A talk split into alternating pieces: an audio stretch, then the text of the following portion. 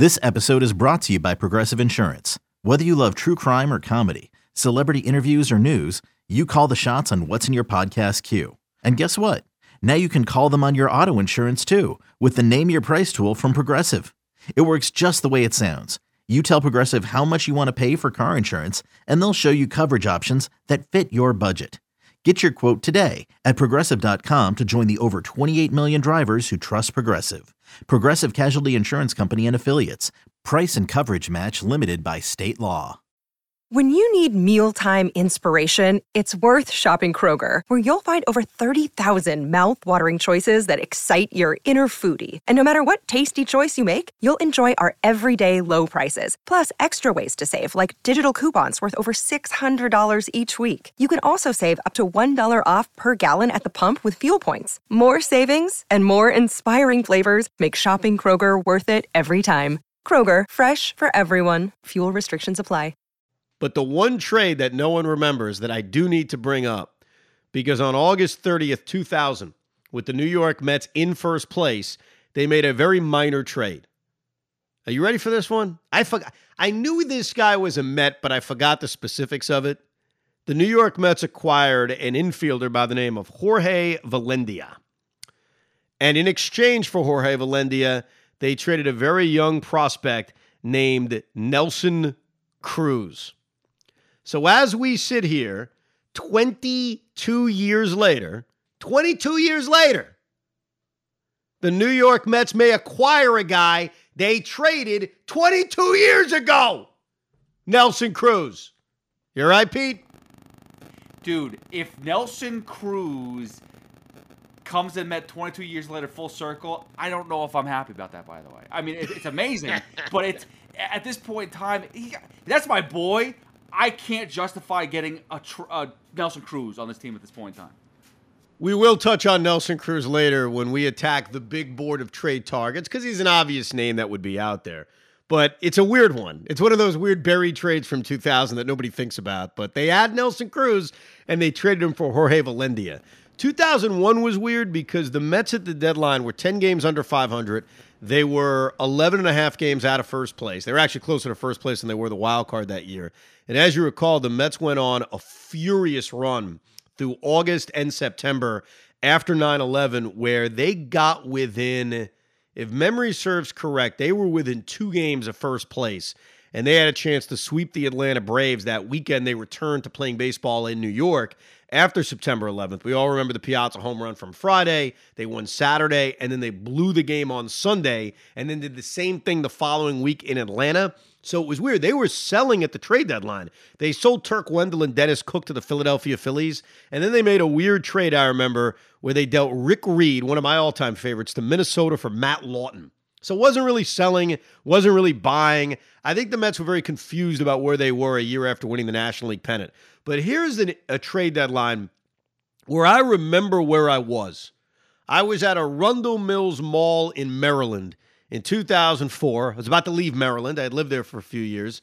And my dad called me up and he said, Son, the Mets have made two trades. And I said, Two trades? What are we doing here? We suck. We're not any good. We're a bunch of games out of first place. What, what, what are we selling somebody? And what the hell are we selling? And that was a day I would never forget. The New York Mets traded Scott Kazmir to the Tampa Bay Devil Rays for Bartolome Fortunato and Victor Zambrano. A trade that still all these years later lives in Met infamy. But we do have to admit, it's not like Scott Kazmir turned into Sandy Koufax. So I think we all have to accept that while at the time we were disgusted by the trade, and for the next four or five years we were disgusted by the trade, much like what may be the case off with Kelenic. the guy we gave up that we all feared would be this next superstar really didn't turn out to be that. I, I mean, he didn't turn out to be Nolan Ryan, but he had a nice career. And let's be to be honest, the biggest thing was what did Victor Zambrano do for the Mets? Nada, nada. No, I know, I know. I, I can't talk myself into ever liking this trade. That's for sure. Because then you could argue, well, they could have traded Kazmir for something else. Like if you didn't believe in him, and John Franco and Al Leiter hated him because he changed the stereo once in spring training, you could have gotten more than Victor Zambrano. My biggest memory of Victor Zambrano I have two memories. Number one, running off the mound with a shoulder injury. And number two, he lived in the same apartment building I lived in. And at that time, I used to work nights, so I would DVR every Met game. So I got home one night, Mets are on DVR, and Zambrano's in the elevator. And I look at him and I say, This is going to be weird, but I DVR'd the game. So please don't tell me what happened. And he looked at me like I had 30 heads. I was like, What, what the hell just happened? DVR? What? I think he was confused. Maybe it wasn't Victor Zambrano. Maybe that was the, the, the real twist on the whole thing. the, the, the other trade they made that day was Ty Wigginton and, yes, a prospect by the name of Jose Bautista went to the Pirates for Chris Benson and Jeff Keppinger. Keppinger was a nice solid Met for a while till they got rid of him. And Chris Benson is mostly famous for his wife. Let's let's be fair about that. No one thinks about Chris Benson. That, that was a weird trade deadline because they sucked. Those moves were kind of like we're going for it moves. And they all really turned out to be complete disasters. Not necessarily trading Wigginton, because at that point they had called up David Wright. David Wright was the third baseman. I think we all understood his time was over. But here's the trade deadline that I still have regrets about, and that's 2006. Because in 2006, the New York Mets were the best team in the National League by a lot. Not by a little bit, by a lot. You know, you give me the Padres, give me the Cardinals, whoever the hell you want to bring up. Nobody was any good in the National League that year besides the New York Mets. And Duaner Sanchez getting into a car accident, which was bad enough. I mean, obviously we're happy he's okay, but he missed the rest of the season, ripped up his shoulder. That was bad enough, but I felt like the Mets made the cardinal mistake of trade deadlines. And I touched on this earlier. And that is taking somebody off of your roster and moving that guy at the deadline. I think it is a huge mistake. The A's did that years ago with Yoenis Cespedes, where I think they were in the midst of a race and they traded Yoenis Cespedes. That may have been the Jon Lester trade uh, for some reason. I kind of remember it working out that way, where the A's were in first place or they're in the wild card, and they took their cleanup hitter and traded him at the deadline. You can't do that. And the Mets took Xavier Nady, who was a part of that team. I'm not saying he was the key to the team, but he was a part of that team and they traded him to the Pittsburgh Pirates for Roberto Hernandez and Oliver Perez. And obviously, getting Oliver Perez was very, very important. And really, pound for pound, turned out to actually not be a bad trade because Perez pitched game seven against the Cardinals, was bailed out by the Endy Chavez catch, but did a hell of a job. I don't think any of us thought Oliver Perez was going to need to make postseason starts, but because of the injuries to El Duque, the injury to Pedro Martinez, they needed Oliver Perez. And as much as we may have bad memories about Ollie now, we have to be fair. He was good late 2006. And then he was really good in 2007 to the point where the Mets obviously had to re-sign him. So it's it's not a knock on what Perez did for the Mets in 06 or even Hernandez did for the Mets in 06. It was that I am dead set against, and let this be a lesson for this trade deadline. You can't take guys off of your roster who are part of your team and move them in a trade deadline deal. It needs to be exclusively prospects. And the Mets obviously didn't do that with that trade. They also traded for Shawn Green after July 31st. Green ended up becoming like their everyday right fielder. It is what it is. 2007, as they were collapsing, they desperately traded for Luis Ayala and said, You're our closer because everybody else is hurt. In 2000, uh, actually, that was 2008. In 2007, they traded for Luis Castillo. They traded Drew Butera and Dustin Martin for a washed up Luis Castillo. And obviously, our memories of Luis Castillo was that he was fat, was sucked, and dropped the pop up against the New York Yankees in 2009. Then we take a respite from the trade deadline, Hoff, because the Mets sucked for seven years. They were terrible in 9, 10, 11, 12. They had a good selling trade deadline when they dealt Carlos Beltran to the San Francisco Giants for Zack Wheeler. So they had a couple of good sales, a couple of good, hey, let's uh, shift them off. Hey, it's Kaley Cuoco for Priceline. Ready to go to your happy place for a happy price? Well, why didn't you say so? Just download the Priceline app right now and save up to 60% on hotels. So, whether it's Cousin Kevin's Kazoo concert in Kansas City, go Kevin, or Becky's Bachelorette Bash in Bermuda, you never have to miss a trip ever again. So, download the Priceline app today. Your savings are waiting. Go to your happy place for a happy price. Go to your happy price, Priceline.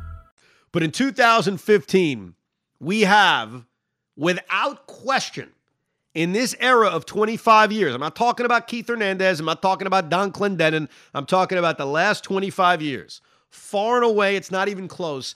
The greatest trade deadline deal in the history of this franchise, and that was Luis Cessa and Michael Fulmer for Yoenis Cespedes.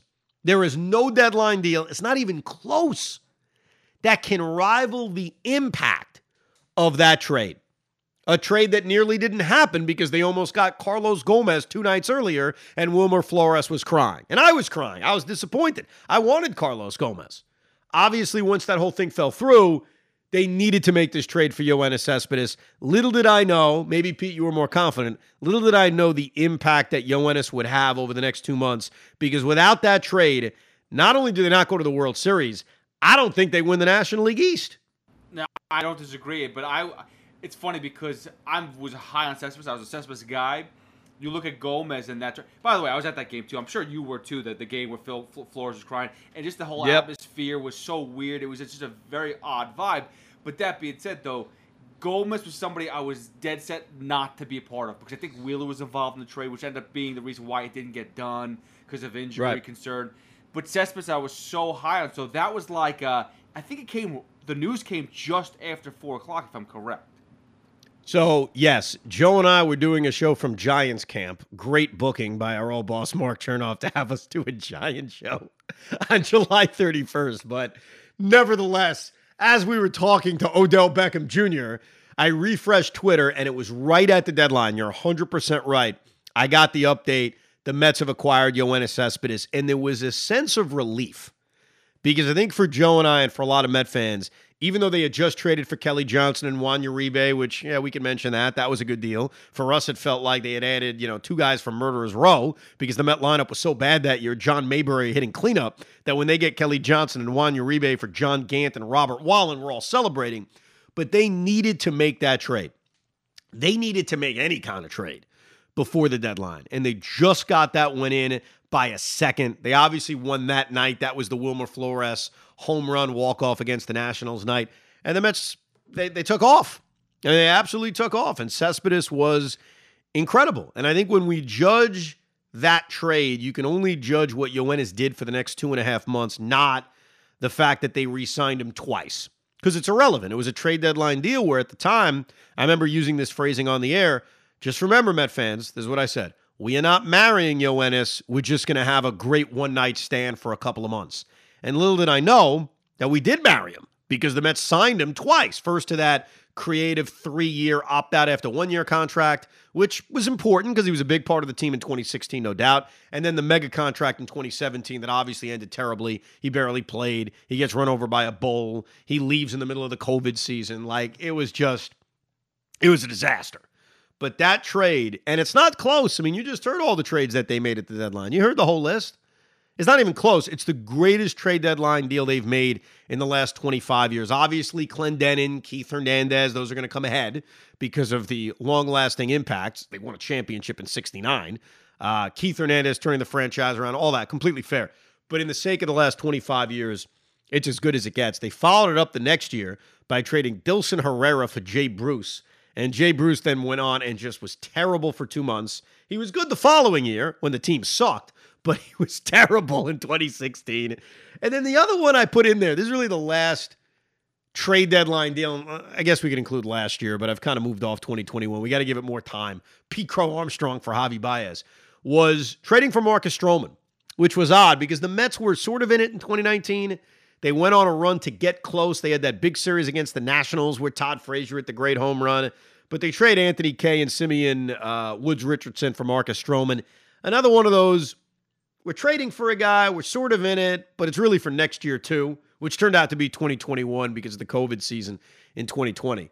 So that's those are your deals over the last 25 years. And as we sit here today and we look ahead to what the Mets are going to do before this trade deadline, it does have to make you pause about how crappy most of our trade deadlines have been. I mean, think about it. Uh, Cespedes is on another level, but most of these trade deadline deals, in the rare year where the Mets have been good and have bought, there aren't a lot, Pete, that you look back on with such a a romantic eye towards. There's no, not a lot of good here. And the problem is too is that the Mets seem to then double down on their mistake. It's like, okay, we went and got somebody, brought him in you know, for like a rental, and then they go, well, you know what? He wasn't so bad, so let's sign him to a four-year deal. Ollie Perez, Luis Castillo. I mean, you go down the list of people that are like, oh, well, bring him back again. He did great for like the two months rental, and that's the problem, and that's what worries me and concern of. What type of piece are the Mets looking to get right now? And what what does it mean for the future of this team? Are they looking for the Well- rental? Or are they looking for someone that they can have for three or four years? So now keep this in mind. As much as I may say to you, Pete, there isn't, there aren't that many great deals they've made in the last 25 years. The Nelson Cruz thing I throw to the side because he, I don't think he was a big prospect at the time, and it was for Jorge Velandia. It was not a high profile trade deadline deal.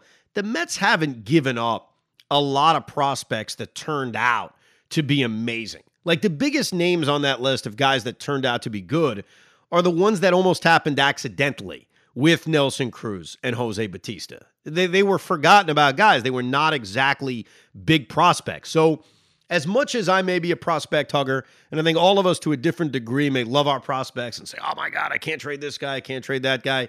More times than not, and it's not just Met history, it's baseball history. More times than not, the guys that you fantasize about don't turn out to be nearly as good as we project. So I- want to be smart at this trade deadline. I'm not trading Francisco Alvarez for anybody, but uh, well, Juan Soto, yes, but outside of that, I'm not trading Francisco Alvarez for anybody. But I also want to toe the line of understanding that you've got to give up something to get something. And the odds of these guys turning out to be superstars that haunt us for the next decade and a half, it's not that high. It really isn't, especially when you look at the deadline over the last 25 years. So, But but on that note though, that and this is where I'm saying like I, I don't disagree with that point. Like the, what they've given up never turns into anything. But I feel like it makes it worse when they're like, well, because we gave up this piece, now we have to sign this guy like a, and commit to Luis Castillo or those type of players. It's like you don't have to do that either. no. Just because you trade, no, no, no, mean you no, have to no, no. commit. No, look, I made a list of guys. A lot of them are free agents. A lot of them have maybe another year or two of control. You're making a deal right now, though, for right now, for this moment, for the moment of the Mets have an obvious need at DH. The Mets have, have an obvious need for bullpen help. This is a team that may look very different next year. They've got a lot of key free agents. And it's not something I want to think about too much right now. But Edwin Diaz, Brandon Nimmo, Jacob DeGrom can all be free agents. It's just, it is what it is. Chris Bassitt could be a free agent. Taijuan Walker could be a free agent. Carlos Carrasco could be a free agent. The entire bullpen, literally, the entire bullpen outside of Drew Smith will be free agents at the end of the year. And that's actually So- pretty positive for us. Get them all the hell out of here. Besides Diaz.